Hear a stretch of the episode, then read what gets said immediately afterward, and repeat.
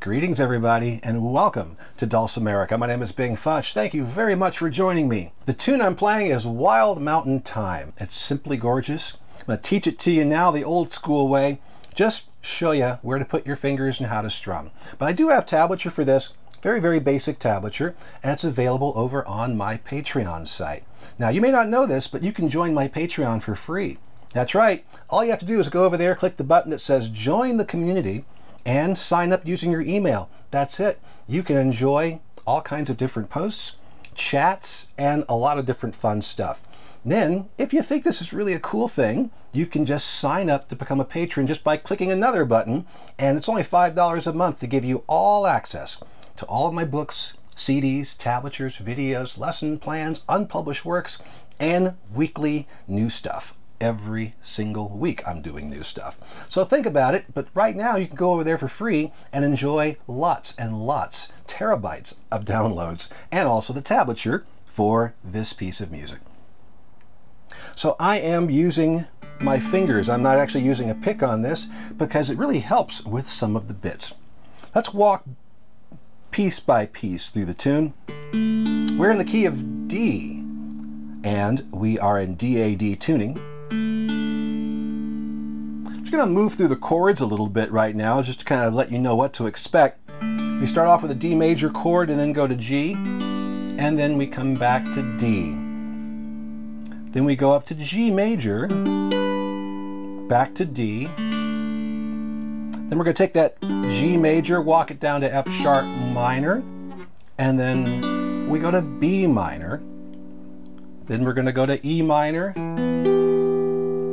to G major, and then we tag with D, back to G, D. And then we'll come around again and do our G up here, our L shape, back to D. Then we'll walk down this L shape G, L shape F sharp minor, get into our slant, B minor, if we were to add that note down there, it would be a slant. And then we have our L-shaped E minor coming into our extended slant G sharp. Then open D, back to our G, and back. Did I say G sharp? I think I meant G. All right, now we have the chords. With any good arrangement and with any great piece of music, we have our melody and then we marry that melody together with harmony and support notes to create chords. We already know our chords, so now we're going to put that together with the melody. The melody is going to start on the melody string and then go to the middle string, open. Sorry, one. the melody is going to go open on the melody, one on the middle string. Bum, bum, then go open on your middle string, and that'll give us our first full-fledged chord, D major. So we go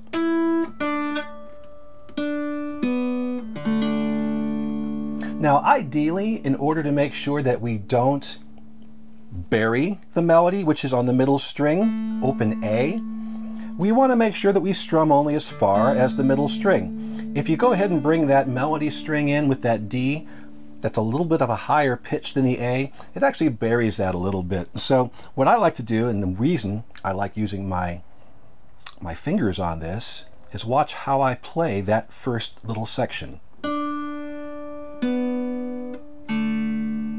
Very, very easy. You don't even have to think about not playing the melody string because all I'm doing is basically plucking the bass and the middle string together and that's making sure that the melody is the highest pitch note and it's got a nice supporting bass note underneath it. So once again,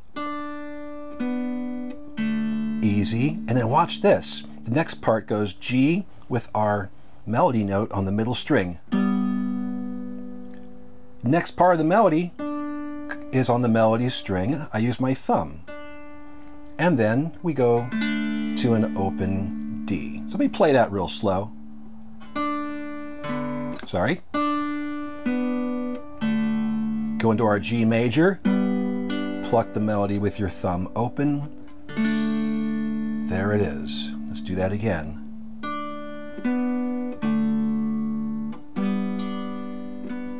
come back on that middle string for additional syllables, and then open.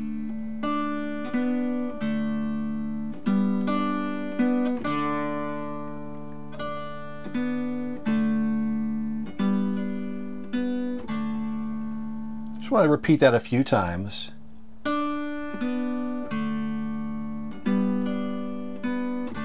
So you can see what's going on. All right. We next move to an L-shaped chord with our G major, but we're going to walk into it.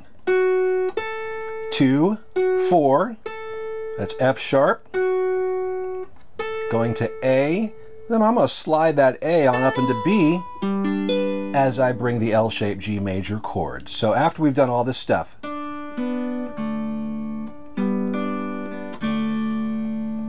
then we'll go. First thing I do is I play the G major with this A still lingering there, and then I slide the B up a little bit later. And what that does is it creates a nice little cool suspended chord there, and then we get that little delay heading out with that note. So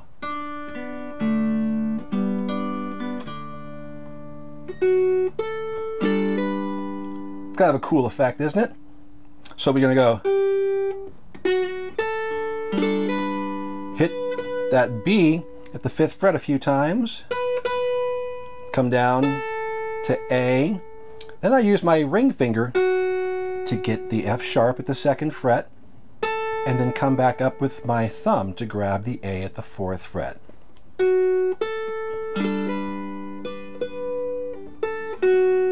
And when I grab that second fret, I'm letting go of that chord because we're now back in D major.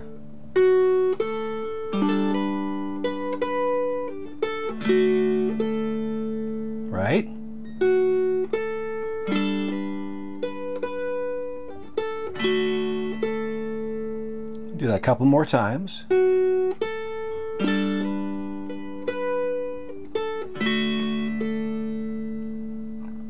And one more.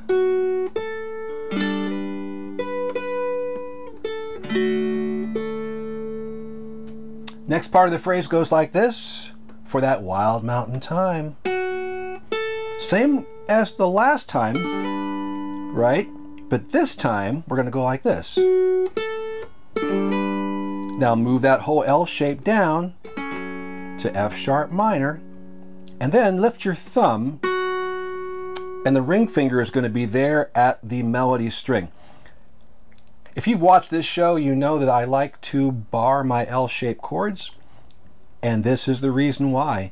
When you bar the L shape, you can lift the thumb up and the note that's there can be played very quickly by simply lifting the thumb. There at the second fret is what the note we're looking for. So down to the F sharp minor, lift your thumb and hit the F sharp at the second fret before you leave the F sharp minor. Then we pivot into a B minor. Now, not just a B minor, we've got this melody note, E, coming in.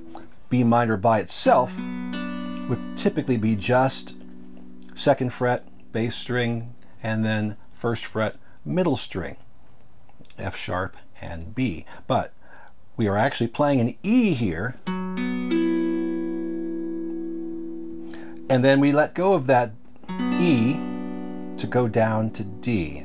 So just, it's a weird little chord shape. If we normally play our B minor like this, the ring finger is going to be a good friend to you to lay it in there, but it might be really tough getting used to throwing that down there real quick. So just be wary of that and figuring out how that's going to work out for you.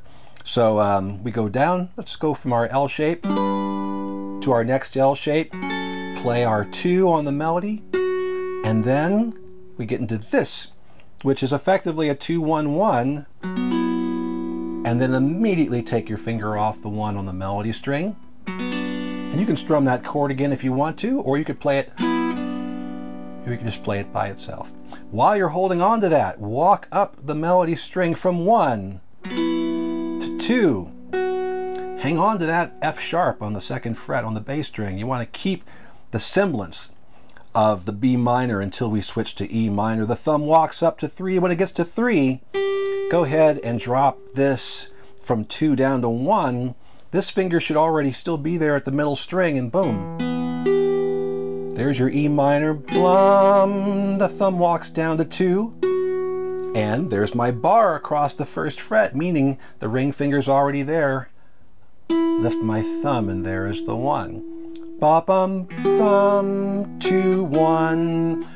Open, take your finger off the melody string, and then go into our G, but only three, one, oh. Just three, one. Pluck them like we did before, and then use your thumb to sweep in and grab the second part of that phrase. Okay, walking it down from the L shape G chord. Pick up the two on the melody, B minor with the E, and then drop that E. Walk it up, E, F sharp, and then when you get to G, go into your L shape E minor chord, walk it down 2-1 open, and then 3-1 for G major, pluck it with your thumb. There's the other part of the melody. And remember how we started the tune? Just do that again.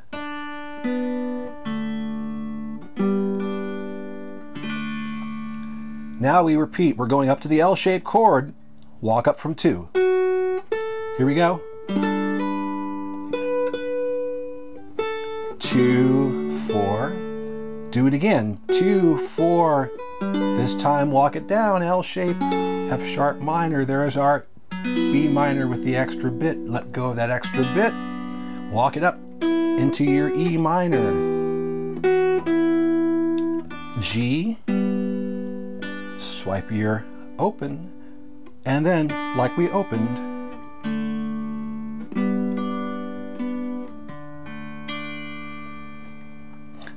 is it. That's all there is to it, kind of.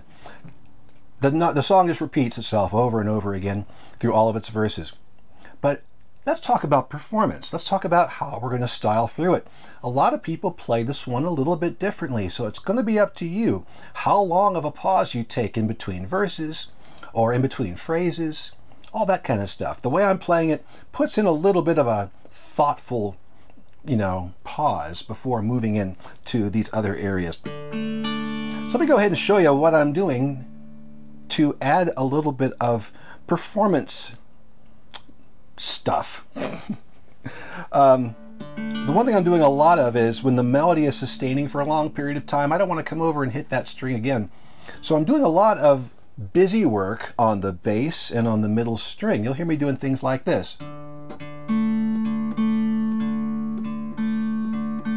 It's like a little, very simple little bass line happening in the background while the melody is decaying and hanging on for a little bit.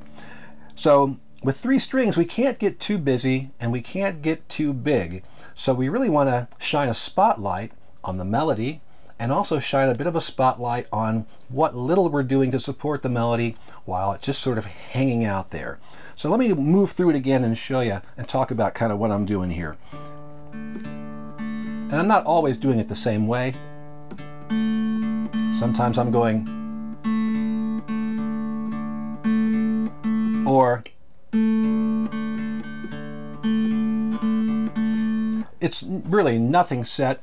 It is just something that is keeping the movement of the song going uh, in the meantime. So we're establishing our groove.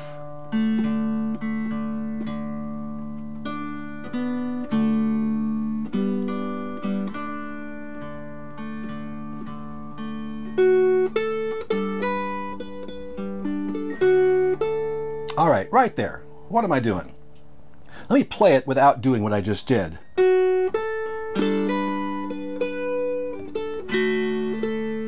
And then let me do again what I just did. All right, so what's the difference there? One of those versions has the song with melody and chord. It presents itself and then it just stops. The other version presents melody and chord, and then there's a little bit of a rhythmic thing to keep things rolling, right? First of all, there's those two little strings again, and those two little notes. What I'm doing there is I'm just sort of adding a little bit of something something to keep things moving while the melody is decaying, waiting for that melody to come back into action and start moving around again. We don't have any other options to go to any other strings to create some sort of little background.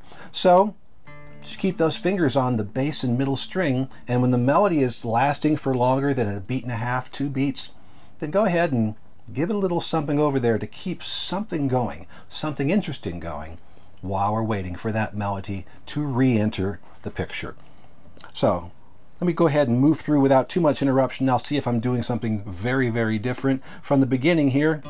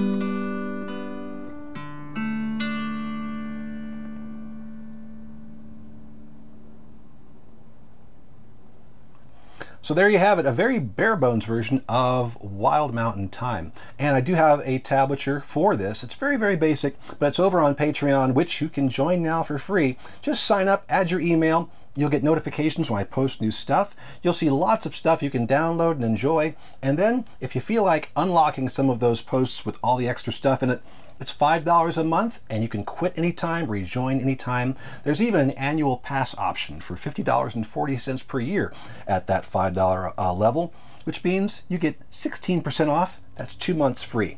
If the deal wasn't sweet enough, I've just made it sweeter. So thanks everybody. Thanks to my patrons. Thank you so much for your encouragement, your support, and your inspiration because it's because of you that tunes like this that I've known for a long time, all of a sudden I decided to make tablature because someone goes, Hey, Ben, can you make tablature for that? so it's like requests. I am at you your command, basically. So thank you, everybody, for checking this out, and I'll look forward to seeing you uh, probably next week. Definitely next week. Have fun, everybody. See you next time.